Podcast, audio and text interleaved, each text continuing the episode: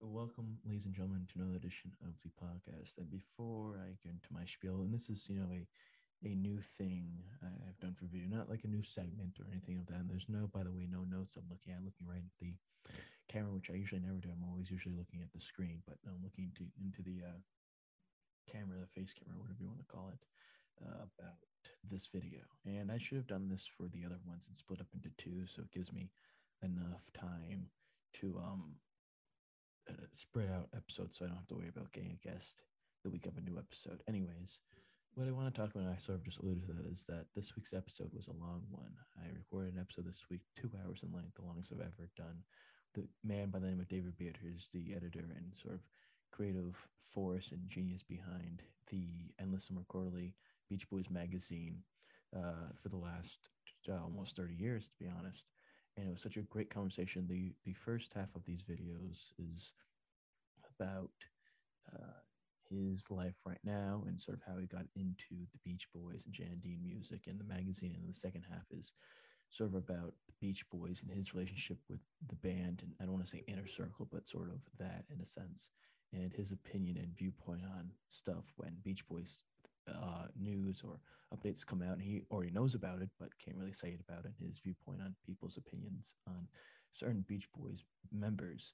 Uh, it was a long conversation like i said. He was very insightful inquisitive poignant or however you say it and many other adjectives to describe what it's like from his perspective with the beach boys and his view on the band and his relationships with them the inner circle sort of saying although that might not necessarily be true and that he may disagree with that but whatever uh, but like I said, though, this was a very long episode, so stay tuned to this. I hope you all enjoy this weekend's or this past weekend's um, uh, NFL, uh, AFC, and NFC championship games. Depending on when you see this episode, you may see it Tuesday, so the weekend prior, or you may see it, who knows, in the future, weeks after the NFL season, or months or years after it ended. But enjoy this part one, and part two will be next week on next Tuesday. So take care and enjoy this.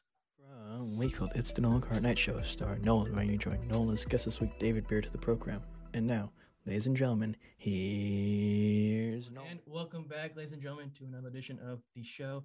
And joining me this week is a pretty special and amazing person. Not only is he a fanatic fan of the frivolity that is all the fun, fun, fun of the Beach Boys, but he's also the host of Good Vibrations, a Beach Boys program. But he's also a producer, a songwriter, graphic artist, but also the creative genius for the last 29 years of Endless Summer Quarterly, the best source of musical reading material ever, I think. He is the one and only David Beard. David, how are you doing today? I'm doing well. Thank you for having me on the show. Of course. Well, as we were talking a few seconds ago about uh about you know snow and the weather and all that fun jazz and uh the Beach Boys, um obviously the last two years, as I like to sort of talk with all my guests, it's been an interesting time.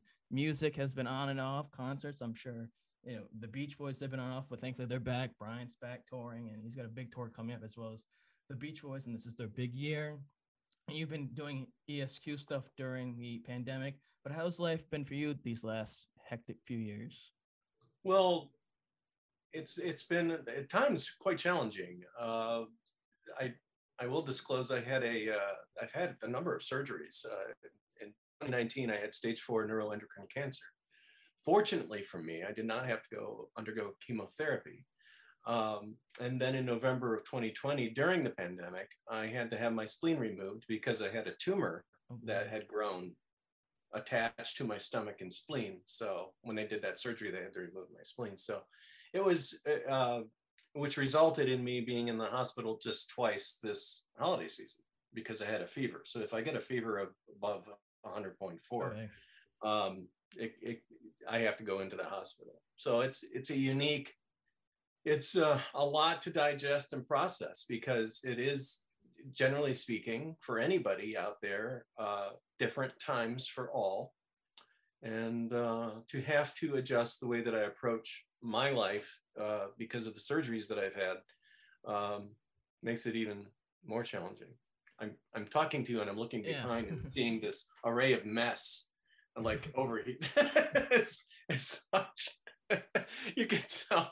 I when I go when I come this is my office. So when I come into work, I just kind of go to work and I kind of have blinders on all the stuff going on around me because I just come and I sit down yeah. and I this is where I do my podcast and I do the magazine. This is yeah. right here. So well, I want to talk about the magazine uh, and how it's been the last you know bit of time and you know you obviously you've still released our uh, editions as i just mentioned before going the one for carl what would have been his um 75th birthday. But how much of the construction of the issues the last few years how much of, has that changed since this all started? Well it really changed for me uh, in 1999 uh, because in 1999 uh, we had when when when I started doing the magazine in 19 August of 93 with Lee Dempsey. Uh, Lee was involved in writing. He was involved in the editorial. Um, and we had a guy, a good friend of ours, Greg Russell, doing the graphic design. Because I, I mean, I love music, but I wasn't really into the graphic design yeah, side sure. of things. So I would go over and I would sit with Greg, and he worked in QuarkXPress, and I would study what he, I would just pay attention to what he was doing, and kind of direct you know next to him and say this let's try this let's let's do this. So i learned kind of inadvertently graphic design just from watching greg for a number of years because he was the guy who was putting together the magazine from 93 until i think 99 um, so i and slowly but surely by that time i got QuarkXPress and i started to work in it. So by the time that greg kind of we transitioned uh, to me uh, it just gave me more controls like I guess I liken it to um, if somebody's the mixer in a in a recording studio, okay. you know, you don't want two mixers. It's better to just have one. And I look back at the stuff I started doing when I took over, and I think the magazine's come a long way from a graphic design standpoint and from a content standpoint, and the way that the content is presented. So um, I've been pleased with with the value that I've been been able to consistently uh, bring to the fans for in that respect. The last two years during this whole pandemic, when you've been doing this, has it at any point been sort of hard for you to paint a picture of the story that you're telling when it's strictly just over the phone? Because I'm sure beforehand you were in person doing stuff, but what was that process like during this time? Well, actually, most of the interviews I do are over the phone. Um, when when timing aligns, where they're on tour and they can sit with me, which has happened, uh, you know, where they can sit with me before a show or after a show. I mean, I had a great interview back in 2000 with Brian after a show. Um, he was much younger then, as was I. Um, I'll tell you a funny story about that in a second. And then, like Mike, typically Mike will do his interviews before the show. If okay. again, if it's all set up and they understand, it's easier on the phone because yeah. you know if they're going from Mike actually prefers to do interviews while he's on tour on the mm-hmm. phone because when you think about it if you're sitting in a tour bus driving for hours yeah. from one location to another these what else is he doing of course and yeah. so that that i found that he's that's when he's most he's most comfortable is when he's not when he can just kind of shoot the breeze with me, talk about other things yeah, in sure. life, and then we'll get down to the conversation at, at hand, which is about whichever topic I'm talking to him about. And in 2000, when I was backstage with Brian, I had, I, I would, I was had been in radio for a number of years. That's what I did right out of high school. I went to a broadcasting school and then went running to radio. So I had one of the things I always like to do is voices, and mm. some I'm better at than others. But one of the things I thought I would do if I got some time with Brian after the interview, as I would try to do my Paul McCartney impression, and, and I, will I'll try to do it here. It, has been a long time. You have to really stay in practice with things. But so I was sitting next to Brian. Our interview ended. I have it on tape because the tape was still rolling, and I said, "Hey Brian, I'd like before we go, I'd like to do my Paul McCartney impression for you." And he went, "Oh." Really? You know kind of like what does that even mean? Yeah. Because lots of people do elvis presley impressions right? I i don't do elvis impressions. Um, but he just had this like kind of suspicious look like what what huh? And um, so i just started and said so one day i woke up and there's a melody you know going about in my head. And i went over to the piano and i played scrambled eggs Oh, my darling, how I love your legs. And those, those were good legs. Those were. And he just goes, he had three responses. He goes, That's messed up. That's unbelievable. that's pretty damn good. And, and he stood up and I hugged him and he left. And and that was like my moment of I you know, I I, you know, I had this moment with Brian, and yeah. that, of course, never went into print. That that wasn't something that had anything to do with the interview or anything. But it was just this neat little moment that I had with him, and it's those those kind of things where, you know, there's there's there's other things that are that that wouldn't be fitting for this yeah, sure. this conversation where I tell dirty jokes or whatever to the guys. That's that was one of the things I did, and I think it's because I came from radio that I I immediately when it, when I started to get to know them, when I would meet them, be you know because there's initial thing, and I think this happens with fans and any any any I you know celebrity or whatever yeah, it is sure. that, you, that you get to meet. You go backstage or whatever it is, and you have maybe your first oh do you have a camera? I got to get a picture. And then there's the I also got my Sharpie. I got my Sharpie here and I got my album. I want them to sing, you know, this is the so you have all these things going on in your head that you that you're trying to, to get, it's so important that you get yes. those things accomplished. And then once you do those things, and I've been privileged and honored to be able to do those things a thousand times over, so much so that now with the magazine, I actually have extra stuff that's signed that I give away. Um, and it's you get you get past that point I, and I thought, okay, well, if they're going to allow me into their lives and they're going yeah. to give me their time and their energy, and they're going to talk to me about these things and let me deliver these stories in the magazine then i'm going to kind of lighten I, I just want to lighten the mood. I don't want this to be the usual interview. So i would always come in with a joke.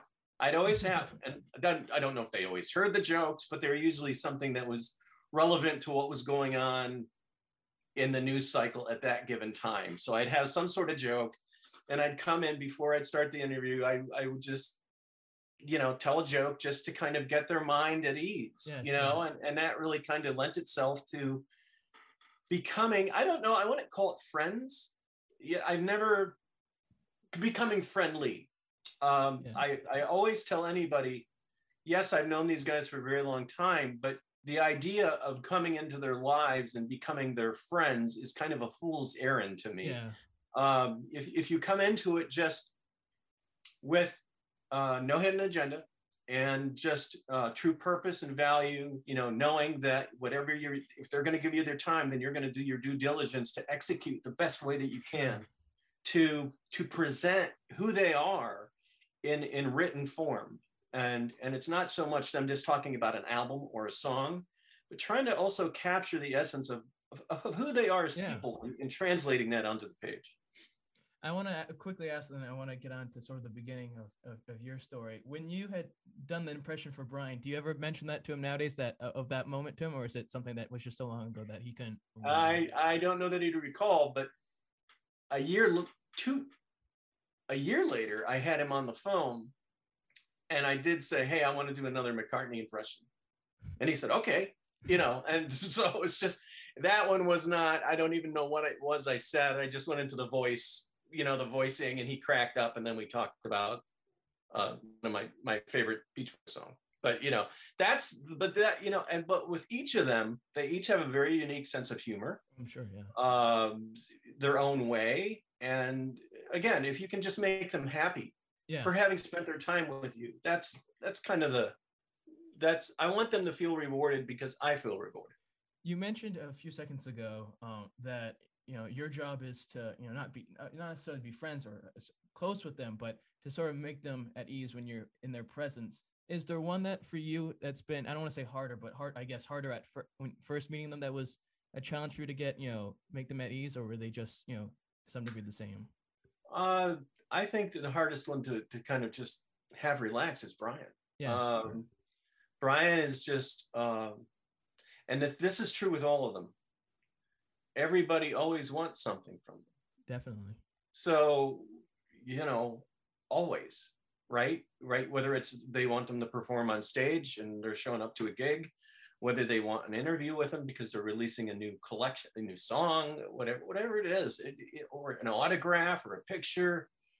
Uh, back in the 60s, it was probably a piece of their hair uh, or their clothing. Yes. Um, but, you know, they're, one I just consider I, I don't know if it's because I was in radio or not, but I just consider myself lucky that when I met them, um, I just immediately viewed them as human beings. I didn't I I I, I felt that they were really cool and interesting people. Um, and that's how I've always thought of them. Uh, when I met the Moody Blues, that was different. I was they're actually my favorite crew, and I was all kind of like Justin Hayward, I was just having him sign some albums for me, and I was just tongue tied. I, I don't even oh, know yeah. what I. It was kind of like the I not I'm not worthy scene in uh, Wayne's World. Oh, you know, sure, I, yeah. it's that was that feeling. But then when I walked onto John Lodge, um, I thought, God, I don't want to stand there tongue tied like that. What do I say to John Lodge? Because it was like a few feet to walk to him with the records. So I said, Hey, you guys worked with Brian Wilson, right? And then boom, it was this beautiful, relaxed conversation. So that that was a learning lesson. And and and i think the biggest the biggest lesson i learned and i'd already been doing the magazine for a few years was the beat the beatles anthology uh, in 96 that was what taught me a big lesson because i was watching it and i thought my gosh this guy isn't this interviewer isn't asking very difficult questions. Definitely yeah. And i thought they're kind of softball but there's a there's a point where the interview the interviewer asked john paul not John, sorry, Paul, George, and Ringo about the time they were at Elvis's house. And did they remember the color of Priscilla's dress? And I thought, why is he asking that? Yeah. And and and then they each have their answers. And then it comes to George. And George says, I don't remember the color of the dress. I was looking for Aoife. And I thought to myself, if the if the if the if the guy asking the questions, and I'm sure he had done his research, and I'm sure he knows that they were getting high there had he had he said to George, "Is it true that you were looking for pot when you were at Elvis's house?" What that does is it would put George on the defensive automatically. It would it would even if George didn't mind the question, it would be kind of putting your thumb down on the interview subject. So yeah. you're automatically putting uh, a thought into the person as opposed to leaving it open ended and allowing the person to reflect on the era of the question that you're asking about. And that was a big learning moment for me to to kind of not not throw some sort of weird off thing random thing about priscilla's dress yeah. but the way to approach asking somebody a question and to leave it kind of them to let their minds explore what you're asking so they who knows what you'll get right? And that may yeah. lead to something else that you weren't even thinking about asking them. So that's that that was a telling moment for me and it, it, that definitely separates it and i try my best to do that in this sort of situation and maybe in your situation as well where you know these people whether it's someone at, in the main group whether it be the beatles or the beach boys or maybe the supporting cast that's played with them you know they have hundreds of interviews thousands certain people and they get asked a lot of the same stuff so it's not as entertaining as if you asked that question about the dress color instead of the reef or whatever it was um yeah, you mentioned right. you mentioned the moody blues and the Beach Boys, and I know you're um, a fan of Jan Dean. But growing up in New York, how much of that music, Beach Boys and Jan Dean specifically, were around in your area, or was it totally something else that you had been listening to at that point? It was, it was something else, and it's the funniest thing too, because it took me years, like decades, to realize how I got into the Beach Boys, and and I and I mean, I mean, I can remember hearing. Uh, Beach Boys songs on the radio. I don't really remember any Jan and Dean. Uh, and I don't know that I would have known the difference. Let's say Little Old Lady or Surf City would come on. I don't sure. know that when I was at it, I would have even known. Um, the thing that I was into, and a lot of my buddies were too, was Kiss. Okay. And I mean, I had a huge Peter Criss poster and a huge, um, I think Paul Stanley. It seems those were my favorite.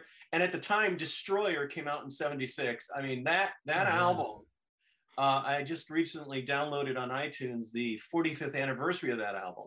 Uh, it's just that was a concept album to me. It starts, the radio turns on, you hear the, the keys turning, the car cranking up. It's very visual. And then the music starts and it carries you through the album. And and uh, I just that that visualization, and I became a major Kiss fan very quickly we all were, all the kids in. I mean, I was Gene Simmons for Halloween one year. wow. Not not very. I didn't look very good, but you know, we you just you do what you do. You put the makeup on, and then you go out. And um, but we were all Kiss fans. And in 1978, Kiss Alive 2 came out. Okay.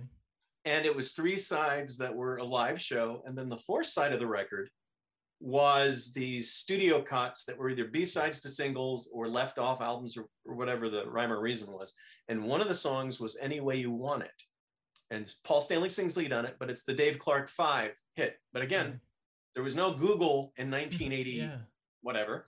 And i had no idea i didn't care who the dave clark five Mhm. were. I just loved that song. And i can remember going into junior high school and walking down the hallways and singing any way you want it. And and that was my introduction to oldies music.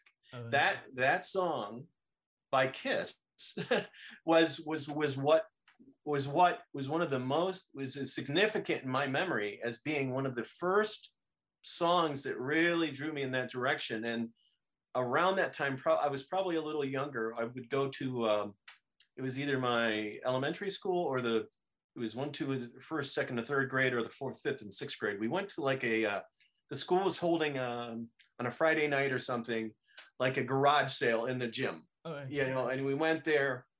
And one of the 45s I got, I think is MGM Records. The one side was the Cowsills Indian Lake, Okay. and then the other side was Everybody's Somebody's Fool. And who I can't, I'm trying to remember who that's by. Is that Connie Steve? I don't I want to say it's Connie Stevens, but I don't think that's right.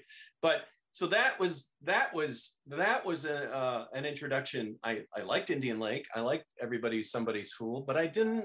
It, it wasn't so that um, I found that um, I was I was that drawn to those songs. I didn't I didn't feel like oh I got to find out more about these groups or this person or anything like that.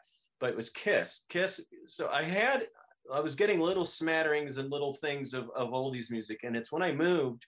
We moved. My dad, IBM job, transferred him from Endicott, New York, and that's by the way, Steve Kalinich is also from Endicott, so that's a um, Yeah. for those Beach Boy fans out there. Although we never knew, we didn't know each other or meet Yeah. until years later. Um, but we moved down in January of '79 to the Carolinas here, and once we got down here, I I want to say it was February of '79. Then my parents went out, and it was just my younger brother and I, and just by chance, I happened to have the TV on, and Dead Man's Curve came on the story about Jan and Dean. And and I watched it and I and I thought it was really cool and fun and interesting. Now the second part of it, which is like where he has his accident and then he's Yeah. recovering, that kind of is like a uh, a heartwarming part of the story. But the Yeah. first part of the story, where they're becoming these guys who sing in a garage, they then they then they go from the garage to the recording studio. There's a scene in that so it's an average TV movie, as as Yeah. many TV movies Yes. about celebrities are. They're they're not they're not as good as, as if they went to a motion picture and ended up in a movie theater. Yeah. Sure. It's just different budgets, and that's why you get what you get. But there's a scene where Richard Hatch and Bruce Davison are standing next to each other with surfboards at the ocean, and he's as Jan Richard looks over at Bruce and says, "You know this this would sound so good on tape," and he's like, "What?" I said, "This said so good on tape," and he's referring to the surf oh, Okay. the sound of the ocean. But they cut from that scene right into the studio. All of a sudden, they're in the studio and they're singing surfing. you know, surfing is the only life, the only, and it's just so just that edit, that cut. And as soon as I saw that scene, I went, I I gotta get this music. Wait, where is where do I find this music? Now, gratefully and thankfully, at that time in my life, 79, 80, you could go, you, you didn't have to go very far in a car to go to a, used record shop or a or a record store or anything. And it was pretty easy to find uh, things. And they were everywhere in the Charlotte market. So I went within it within I don't know what the time frame was because I'd misremember it, but it wasn't long before I went and purchased the Jan and Dean anthology album, which is kind of like Kiss Alive 2, but in a reversed way. yeah. So that is a two record set.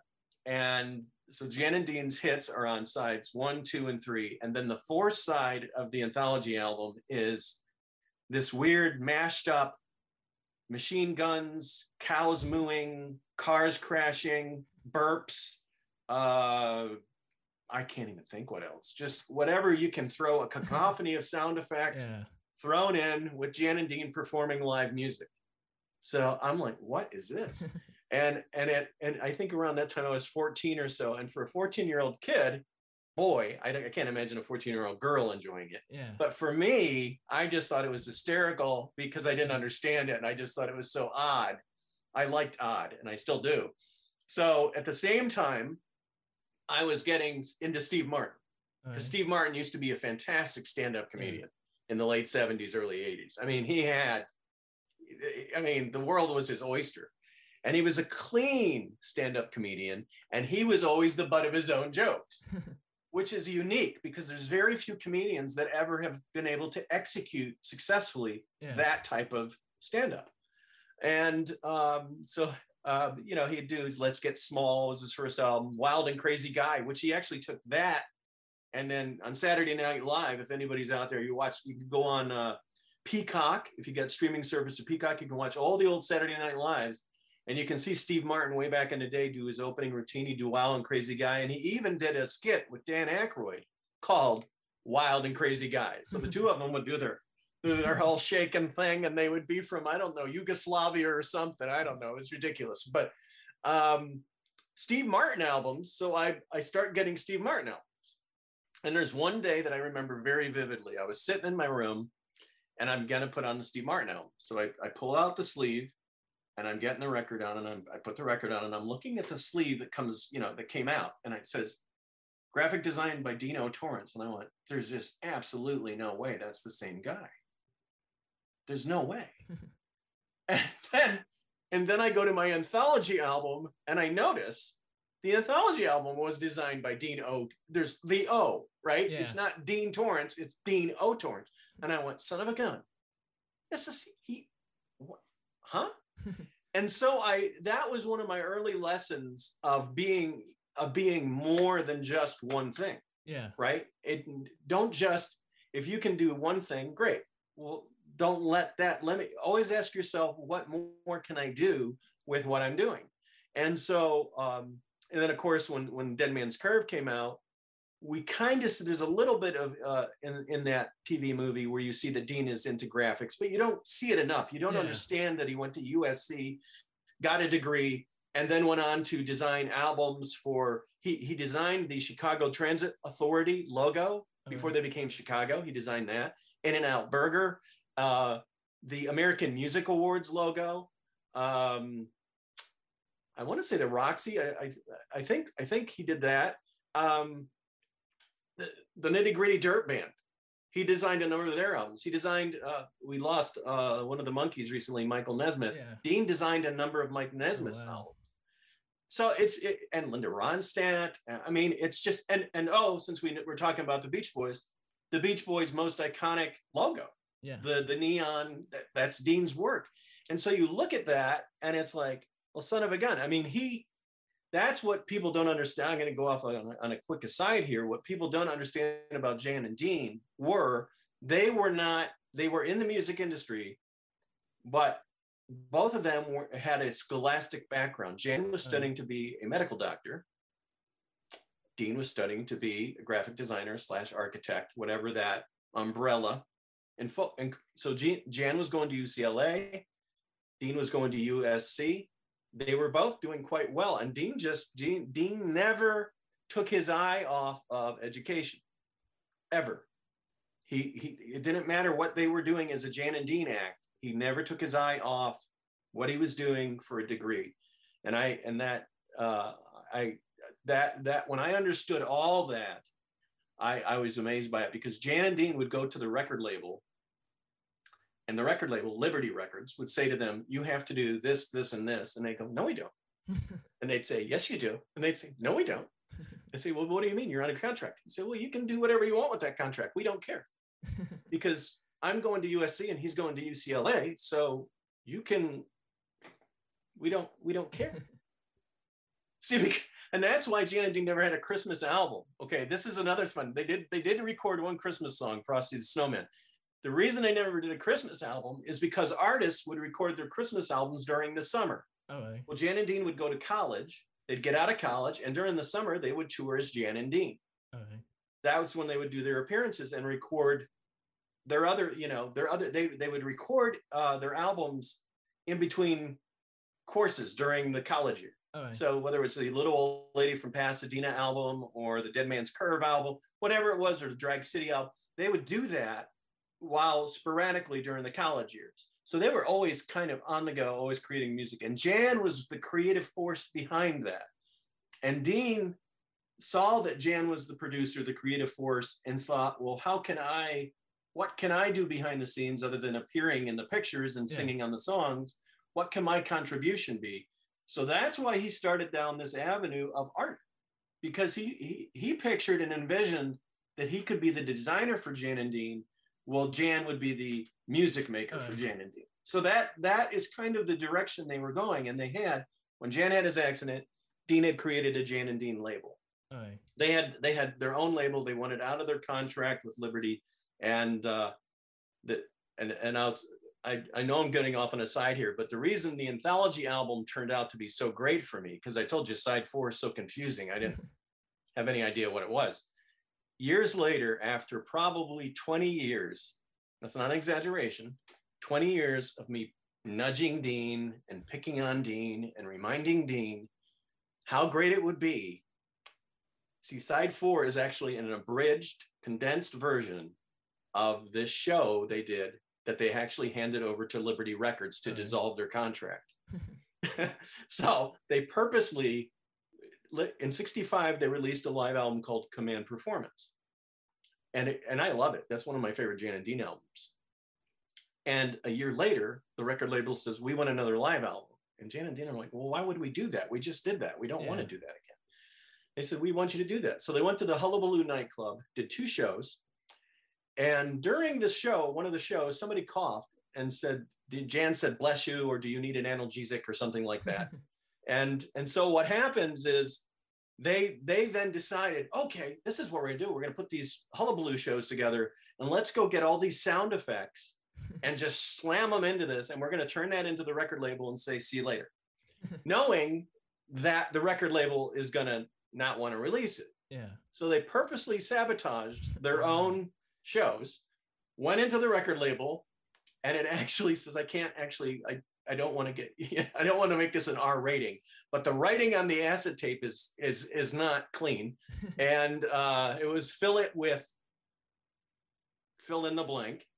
And instead of fillet of soul, it was fillet of and Uh, um, that's what it wrote that it actually said that on the label that they handed to the record oh executives. God. and uh, so they sat in the room with the record executives. They listened and they're like we what is this? We can't release this. And then jan had his accident. And then so if you if anyone watching this actually has a jan and dean filet of soul album that was released by liberty records back in the 60s that is kind of like a frankenstein version of what jan and dean turned into them and not what jan and dean envisioned for that release and one of the great uh, most rewarding, valuable things I was able to do with Dean in 2017 was talk him into releasing that in its full entirety, the original Filet of Soul show with all that silly stuff on it. Um, and it, it was released by Omnivore Recordings in September 2017 and is available now on Amazon. So I, if you like weird, funky, doesn't make any sense humor mixed with songs, then this album's for you. But for Uh-huh. me as a kid who got it when I was Yeah. 14 or whatever, it was a big deal to help kind of finally get that out there after all those years and to have Dean be on board with it. I, I wanna I wanna ask you this because I've, I've asked I had when I had Bobby Figueroa on and Gary on and people such as that I, I asked them whether it's sports as well that you know when you're good at something you know from a young age this is what I'm gonna do and this is what's gonna be in my life and they sort of talked about it. But for you was there when you were younger around this period of time was there any sort of concept that you had that this would be where you are today? Or is it something that struggled up through school that happened? I, I think the one defining word and reality for me has just been music. yeah. Um, although it's been a, quite a, a while in the last couple of years because of the pandemic, uh, I normally would be in my church choir. Um, I love that. I miss that.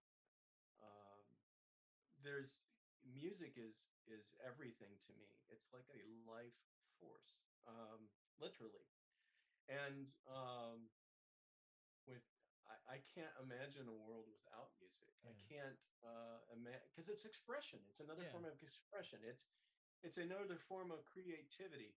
So that's one of the things that's so great for me is I, I will put on music while I work, and it, it it ends up you know it's kind of a conduit for what Yeah, sure. it help and i may not even be listening to what i'm working on like sometimes most time like if i'm doing this the sunflower issue of esq where i'm more i'll put on the sunflower album and i'll listen to that album and and that that then i then i can kind of take what i'm hearing and kind of use it for my editor's notes or something like that and the feel and the warmth of the music and kind of you know have that guide my my hand in terms of the layout and, and Mhm. what i'm trying to communicate but other times I'll just put on music that, like when I worked on the Carl issue, I had some Christmas music on. Right. Um, and you know, it's it's just what again, music, man, music is just a life force. And the the beautiful thing for me about um, and I said it in the Carl issue about Carl was that I don't think he's gone. Uh, Yeah. It's so unique when we have people who actually, for a living, what they do that that we're that we that we get to meet them or, or whatever. But there's so many walks of life. Whatever you do, if, if you're leaving a print behind, some sort of carbon print, that you're that even if you're not on Earth anymore and you've moved on, uh, that that people can still experience you and your intention and your purpose and and and your gift and what what you left what so that if that occurs that's living. That's still present. And the fact that we can put on a carl wilson album or a beach boys album and experience carl that is living. And um that's what i think is astonishing about music. And and i don't think it's and it's a value within in the music uh that i think people just take for granted because Yeah. music is just so easy to listen to Sure.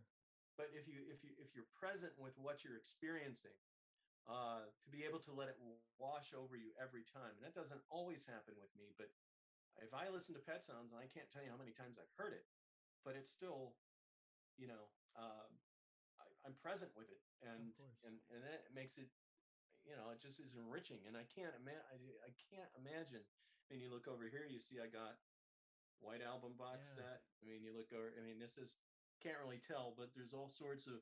This is my wall of CDs over Ah, here. Okay. That's every every group you can imagine. So I'm a big Beatle nut too. I see you got that Beatle. I have picture well, it was behind you. my it was my aunt's because she's a big uh uh, I don't want to say scavenger, but uh going to yard sales and that stuff, and she found it, and it's a little crooked. I, I haven't yet found a Beach Boys poster that is on Amazon that I can get Prime shipping with that is of a standard that I want. So I'm still looking for that. But I wanted to mention you talk about you know music and being you know a life force in that sort of area and relating to it, and I'm sure that's how you can connect and be on the same sort of page in a sense with Carl and Brian and those people who share the same sentiment. And you mentioned in the Carl issue about not just him saying um, the, the song from Summer in Paradise, he sings. Uh, I, I don't want to uh, butcher it, the Hawaii song. Um, Yeah, Lahaina Aloha. Yeah, you- you, know I wanna, but I can't stay. you mentioned, and you also mentioned when you talked to uh, Carl's son, I, I think it was Justin, where you talk about the interview he had for it must have been Endless Harmony, the movie, where he talks about making each other crazy. In the same interview, he mentions about how music is sort of a life force and it's a living being. And I'm sure, like I mentioned, that you sort of relate um, to them in that sense. I'm sure that's what makes Brian, I'm sure, and Mike and the other guys feel at ease with you. Uh, that's that's I. Well, whatever they're what puts them at ease with me, I'm grateful for. What whatever that is, whether it's telling jokes before, because that that hasn't happened in a while. I mean, that's just how I I allowed myself into. The, they allowed me into their world, and that's kind of how I wanted them to kind of know me, to kind of relax, so that it's relaxing. Yeah. Um, it's hard for me to speculate on uh, how they feel about me or what they think of me. Um, I can just tell you, they're they're great. Um, oh, yeah, I'm sure. they're they're just they're uh, they're kind souls. All of them are kind souls, and uh, they're just like, and in other ways, they're just that's the thing about them. They're human, Yeah. right? And if you look at them as humans, which is why would you look at them any other way? Yeah, granted, they've created this this uh, catalog of amazing songs and whatnot. But yes, that's that's who they are. They've done that, But there's more But- than that. but they, I'll use a term, a cliche term. They put their pants on one, you know, one leg at a time. They don't just. There's not some magical force that they're just suddenly dressed. I mean, Yeah. they're they're not they're not above uh life or, or you know they're not godly they're not and and so i that's that's the thing that i do see that's kind of uh at times not not anymore but when i was younger and, and do it and i don't know when but i just thought it was always unusual that when when people talk about brian they they kind of at times oh my god he's he's he's a god and stuff like that and i think gosh i hope they don't mean that literally Yeah. um, because that's that is a that's that's a thing that people can get into where they lose touch with reality. Sure. You, granted, Brian Wilson, there's no make no bones about it. There's no one who does vocal arrangements like he does. There's no one who wrote and created music the way that he did, um, and and which is why Pet Sounds became like an uh, a bottle of wine. I think Yeah. Al calls it like that because years later we're still appreciating it. It's Sure, the more yeah. the longer it's around, the more we appreciate it. So I can't imagine in the year uh, 3000 what Pet Sounds will be. I mean, my God, it'll still be this thing. And imagine this in the year 3000, Pet Sounds will be like Mozart, right? Yeah. Right? I mean, because it'll be that old. 1966 in the year 3000 is going to be ancient. Yeah. So just I mean, just think about it. I completely agree with the fact that Brian Brian is a modern day, he is a living, still with us. He is absolutely, I think, our our generation's Mozart or Beethoven, uh, Wagner, you name it. Yeah. He's that guy. Um, but does that make him godly? I, I, I don't think so. So I always kind of when I see people Yeah. do that or i see people uh say hurtful things towards other members that Yeah. that equally for me is hard to look at and and think gosh i really hope they don't mean that. Yeah. because this is the type again these are human beings they have feelings and and uh you can't well each of them is important to me and each of them and and i and i never met dennis. I had the good fortune to meet carl. Um and he lives within me today. Um they are all good solid people not everyone who meets them has that experience Sure. I am very honored and lucky, lucky to have that experience. And, and and I mentioned at the beginning that I had gone through some, you know, some health issues, and it was Mike Love who spoke to me on the phone and said, "Hey, I so I understand you're having a surgery. Uh, I want to give you a stomach exercise to do. It will help you." Unsolicited Yeah. so this these are people who care and i so that, that's my experience and um but they're all caring in their own unique way and definitely. and and and, and, and i won't say anything to beach boy fans this is something i want to i want to communicate brian loves mike definitely. and Mike loves Brian. That's an unconditional love. It's unconditional. I've been around both of those guys uh, enough, and it's really unique. When I'm when I'm with Brian, there was a time when I was backstage with Brian, I guess in the catering room or whatever it was, a few years ago, and I felt Mike's presence, which was really weird to me, because it was not the Beach Boys tour. It was Brian. Right, Mike wasn't there, and I felt Mike's presence, and it was weird. I, and I and it, not that anybody else felt it. I didn't talk about it out loud or anything like that, but I felt it. And I was after that, I because I became aware of that experience, I was with Mike at a show backstage somewhere, and and I didn't feel the same way. I didn't feel Brian's presence. But when Mike took the stage and began to perform the songs, is when I felt Brian's presence when I looked out and saw Mike on stage performing that catalog. Yeah. Brian's presence was there. And I think that's a that when when I experienced that, I think it was around 2015, 2016. When I experienced that, I went, son of a gun. There's there there is something that's just is unavoidably beautiful about that. And and that's that to me is the story of the Wilson and Love dynamic. Is that no matter what, doesn't matter my perspective, doesn't matter any fan's perspective, those two will always be emotionally attached um, and have a love for one another that I don't think any of us will ever quite understand. It's it's if you think you understand that they truly love each other, There's yes, more. but there's a lot more there, and they've been through so much, and they and um, that's that's I guess where I'll leave that. It's Yeah. they, they there's a, a lot of deep, deep, sure, passionate love there with a great value. I, I want to also talk about, you know, you're beginning with ESQ. You joined, you know, like you mentioned in, in 93. And at that period for both the Beach Boys, but also Jan and Dean, they had been around for three decades or a little bit more to that. When you joined that magazine at the time, it had been around for a little bit beforehand, as I did after doing my research. When you joined, how much of that moment when you first started was, well, you know, we'll see how this goes, but who knows what happens. But also, you wanted to make sure you're doing, I don't want to say better job and, you know, complain about that other people, but you wanted to change what happened and bring it up even higher up into the stratosphere. Well, the first question I had with Lee Dempsey was, or the first conversation that that we kind one of the first one of the first conversations a long time ago, um, was he asked me, "Do you want to do it with me?" Because I mean, I can't do it alone. They they approached him because he he had been writing for the other guys All right.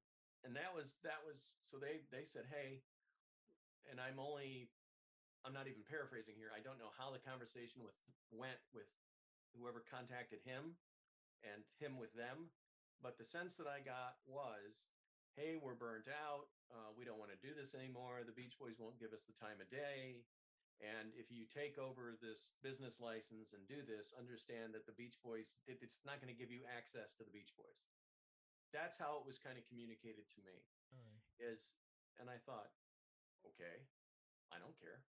I like the music. Right so we went in uh, with a very low subscription base i think it was slightly over 200 people.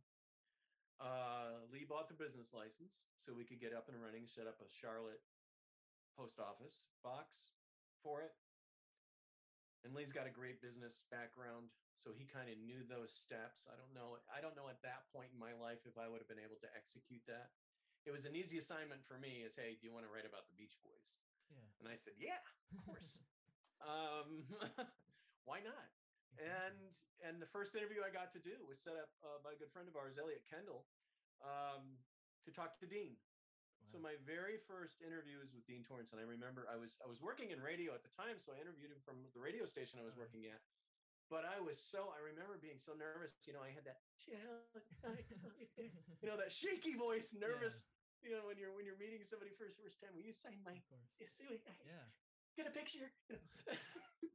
so it was that nervousness, and I don't know what, but he made me feel so at ease. Um, just the way we and and I and I think he was surprised by my knowledge, uh, Mm. even then about things of of his career. I talked to him a lot about the TV pilot that he did with Jan back in the '60s called On the Run, and uh, and so that was kind of the beginning. And at that time, my role and that the I don't remember how long we did it, but at that time we actually had to paste onto uh, onto like we had to take out the pages and paste them, glue them to flats. And then we had to give the flats to the printer, and then I guess they scanned them and then created the magazine that way. I'm not really sure. It Hmm. wasn't on a printing press. It was it was very rudimentary stuff. Um, we also talked about the look of the magazine and the look of the magazine. I had I had met Lee a couple years before 93. So it was 90 or 91 that we met. We met at a record convention because by that time I was collecting Jan and Dean. I was trying to fill every gap that I had in my Jan and Dean collection. I started collecting Beach Boys. And by that time I had seen the 85 Malcolm Leo film, An American Band. and I was fascinated by the Smile stuff. I mean, anything Smile, I wanted to know more about. I thought, mm. why did he why did he record a song about fire? what was going what how did and by that time I was like, how did they go from all summer long to pet sounds to fire? Yeah. And I could not get it. I, I just was trying to wrap my mind around how did this happen in such a short span of time within two years? All summer long, summer days, party, Barbara Ann, mm-hmm. pet sounds, good Yeah. vibrations, heroes and villains. Do you like worms? Yeah. And I just thought, how is this? What this is the same group? So I was collecting records uh, like a maniac at that point, picture sleeves, you know, whatever I could get my hands on. And I met Lee at a record convention, and he was in front of me in the Beach Boy stuff, and I was very impatiently looking over his head, waiting for him to get out of the way because I.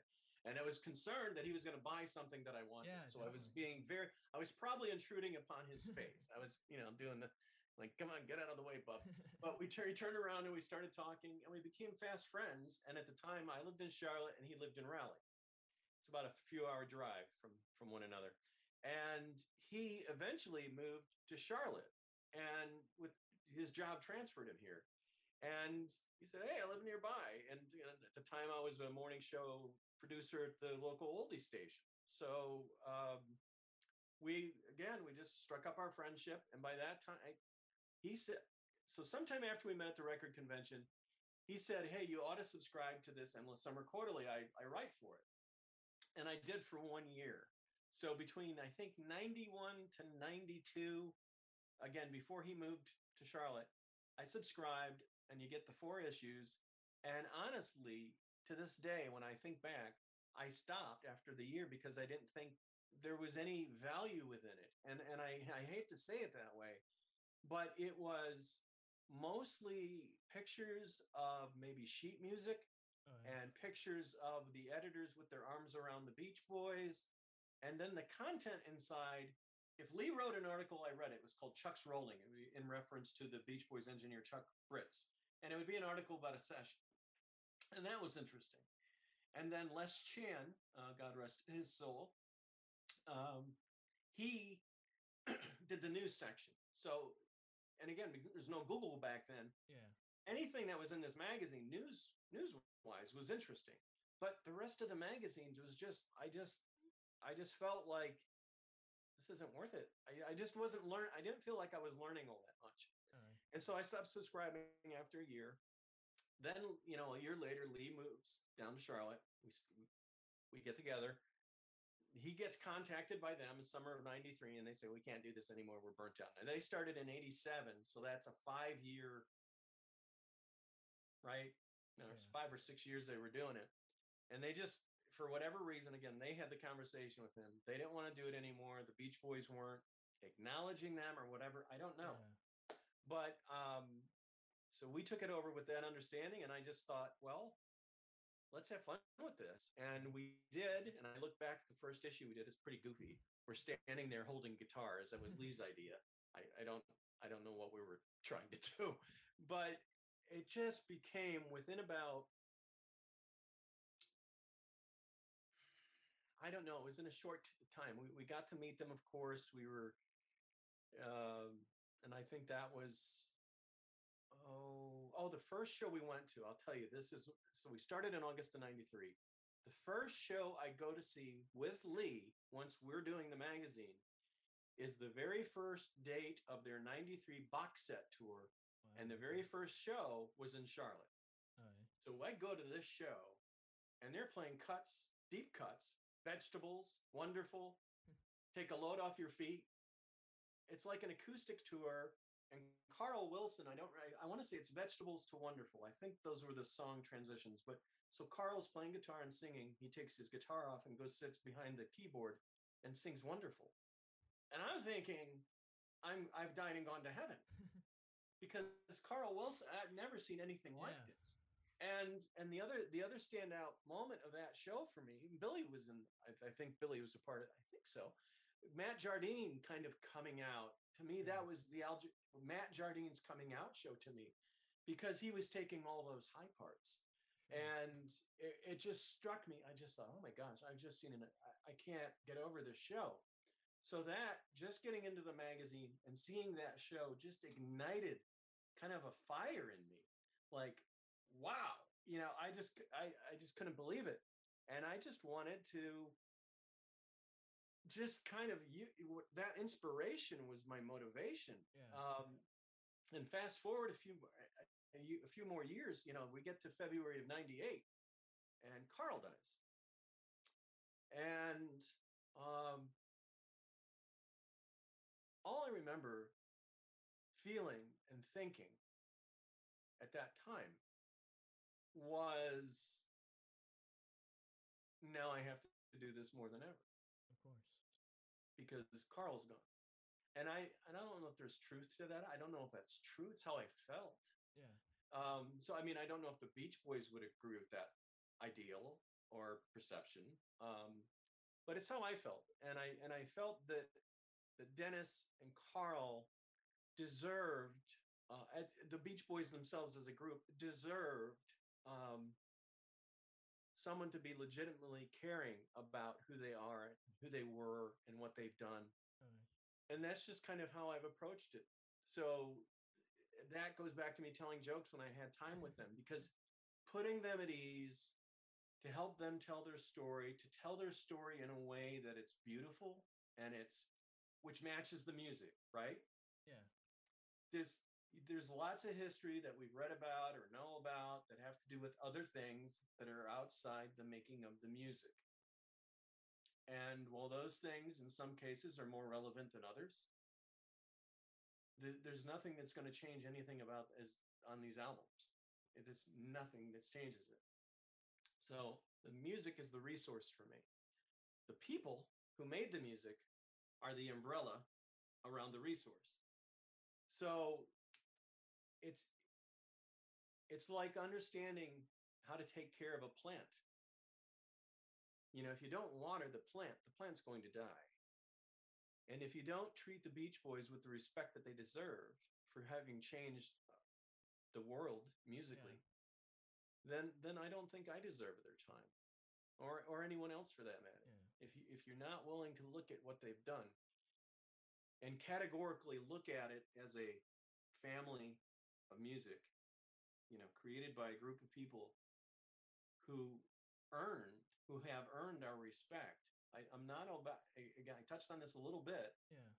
again brian yes the foundation but carl wilson dennis wilson mike love al jardine bruce johnston blondie chaplin ricky Fataar, david marks all of them have contributed in a way that if not for the contribution we wouldn't have what we have today.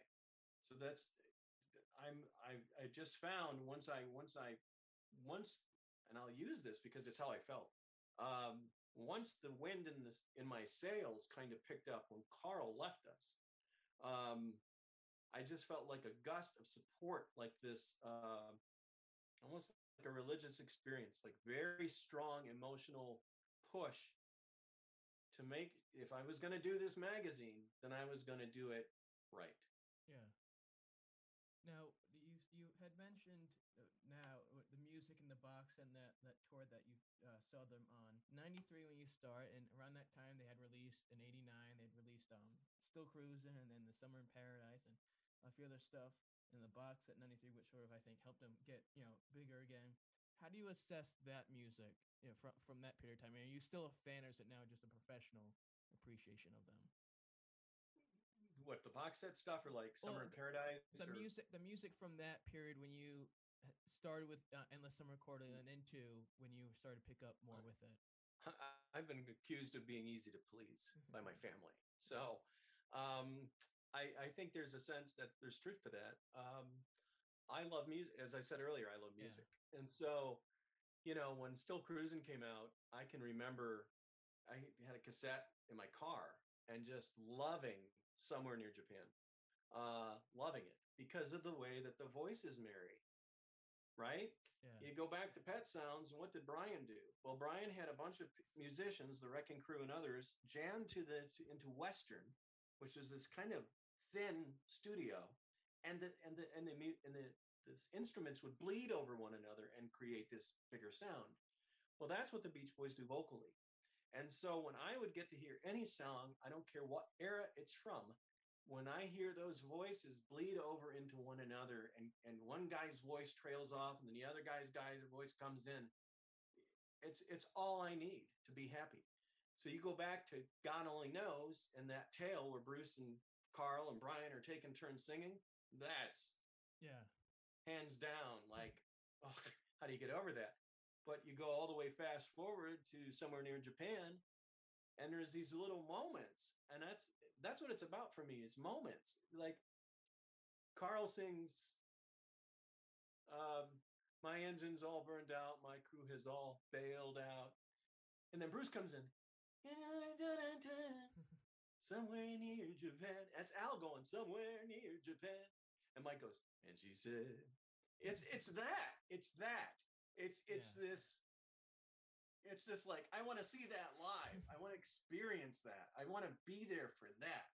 That's that that that's just a great moment for me. And the 85 album which if you talk to a lot of uh, people who grew up on the beach boys in the beginning the 85 album is like ah Yeah.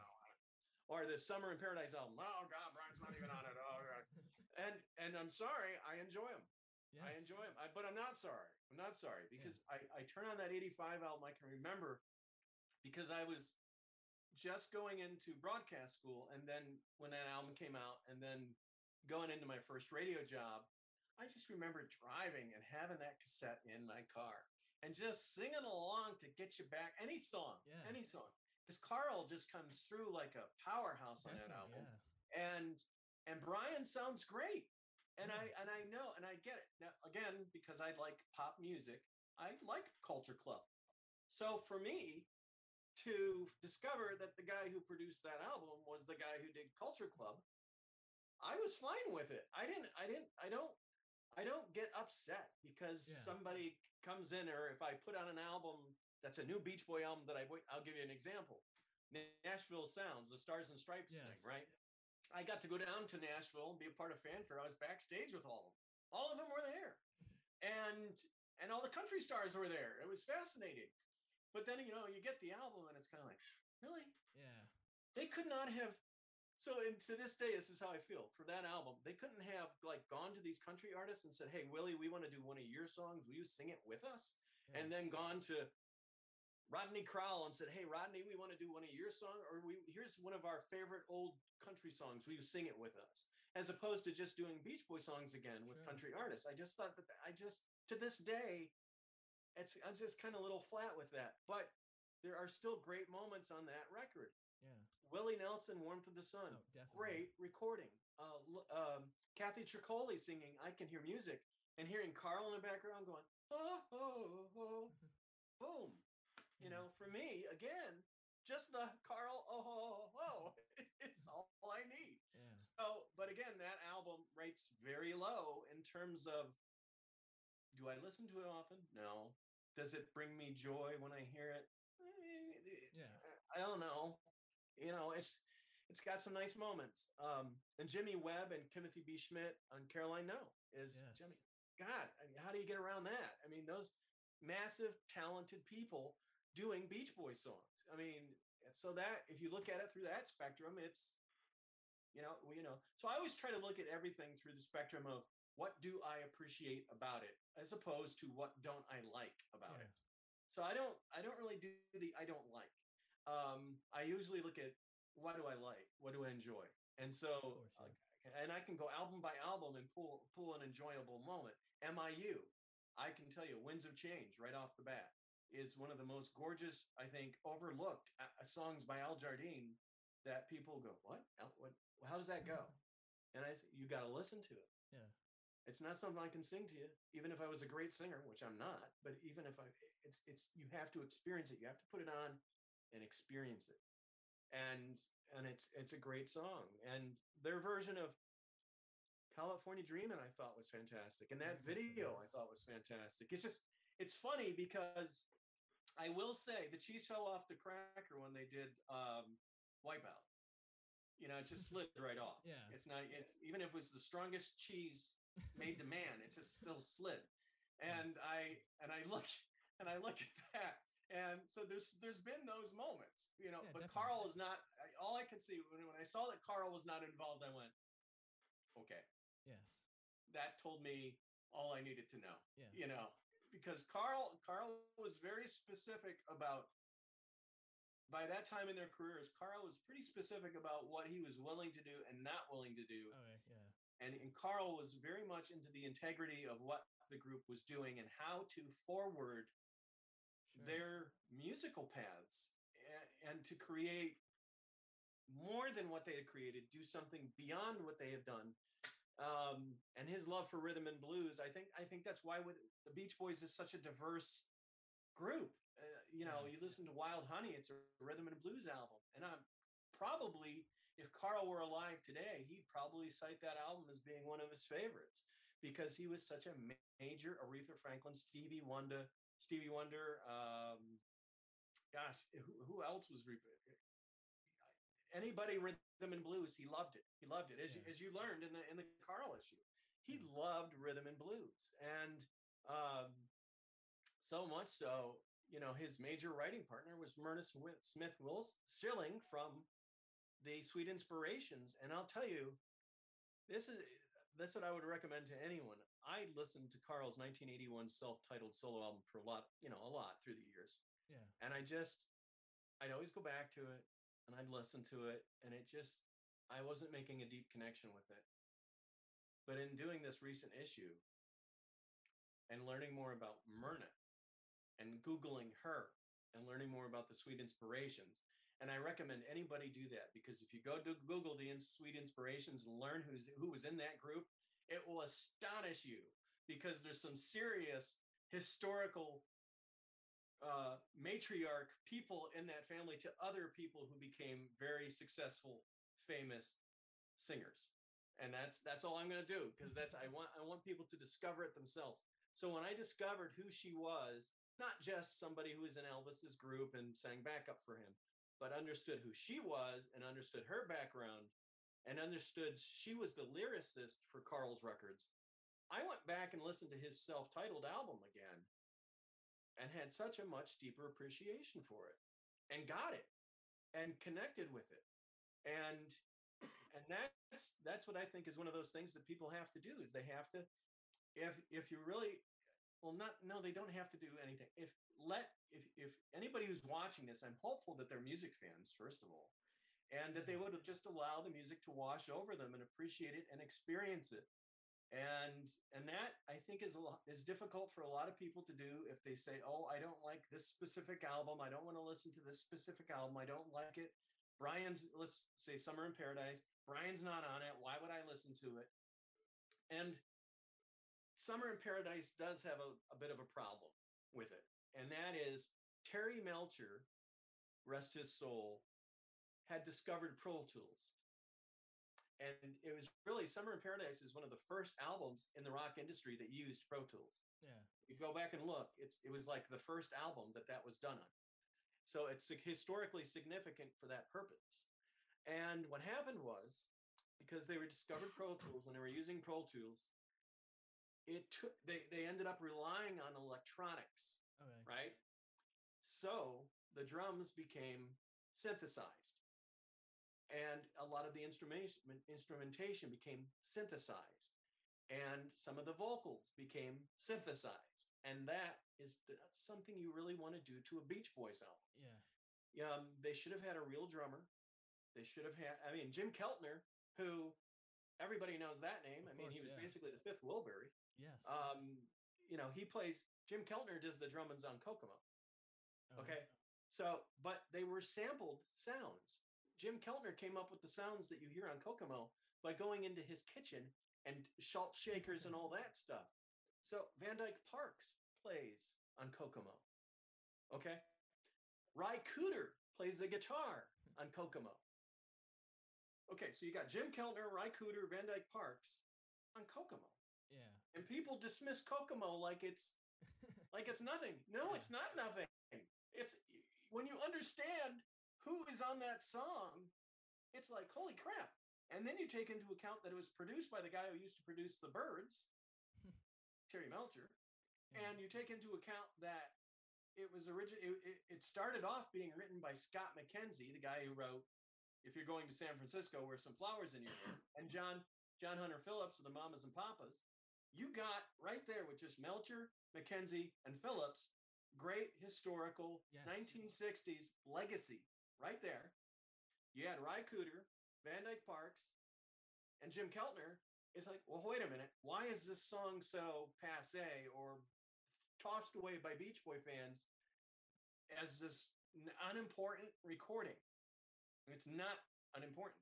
It's historical, and and granted, it's just pop friendly, fair, right? Yeah. It's just a pop. It's just a great. Everybody knows it. You're you know it. I know it. Your grandma knows it. grandma grandmas knows and great grandparents know it it's just one of those great songs and it's an, a testament it's a testament to i would say when it, in reference to mike love here it's a testament to mike's ability to recognize with terry potential. Yes. and and and and, exa- and, and be able to ex- extrapolate the potential and execute it. And that's really terry's execution. But you know it th- that's a special team up right there. They they they they ex- they did some great stuff together. And in, and the summer in paradise album has some really interesting special moments for me. Lahaina Aloha is one of them. Um, Strange Things Happen is another. I like it. I just mm-hmm. like it. She believes in God. Yeah, she believes in God. it's just the delivery. It's the execution of the song. But then there's other moments you and you hear, remember walking in the sand, and then back down there is this, remember, and it's like, oh, does that, you know, we don't need to hear an electronic vocal going, remember. It's it's and so it hurts the song Yeah. it hurts the recording and so when you kind of i so i get it for anybody who's listened to that song or that album and said yeah i get it because unfortunately in the advent of pro tools and the execution of pro tools on a beach boys album that album i think would be so much better today Exactly. if it had been real musicians Yeah. just all background vocals by actual people and got rid of that synthesized muck Yeah. uh, I'll call it. But at the same time, it's historical because it was being discovered at the time. And Terry Melcher was the producer, being the producer he was, was ahead of his time, Yeah. right? But it hurt because it's a Beach Boys record. Yeah. So, you know, you just take, you just take, but again, you have to look at the information as a part of your conclusion to what you're listening to. And that's, and, but again, I, I there's songs on there that I, I enjoy listening to the one summer night. You know, Bruce's song and how and how it segues into Al. I I, I like it. Again, anytime I get to hear those voices, Yeah. and Al's got such a great voice to this day. I of mean, course. yes.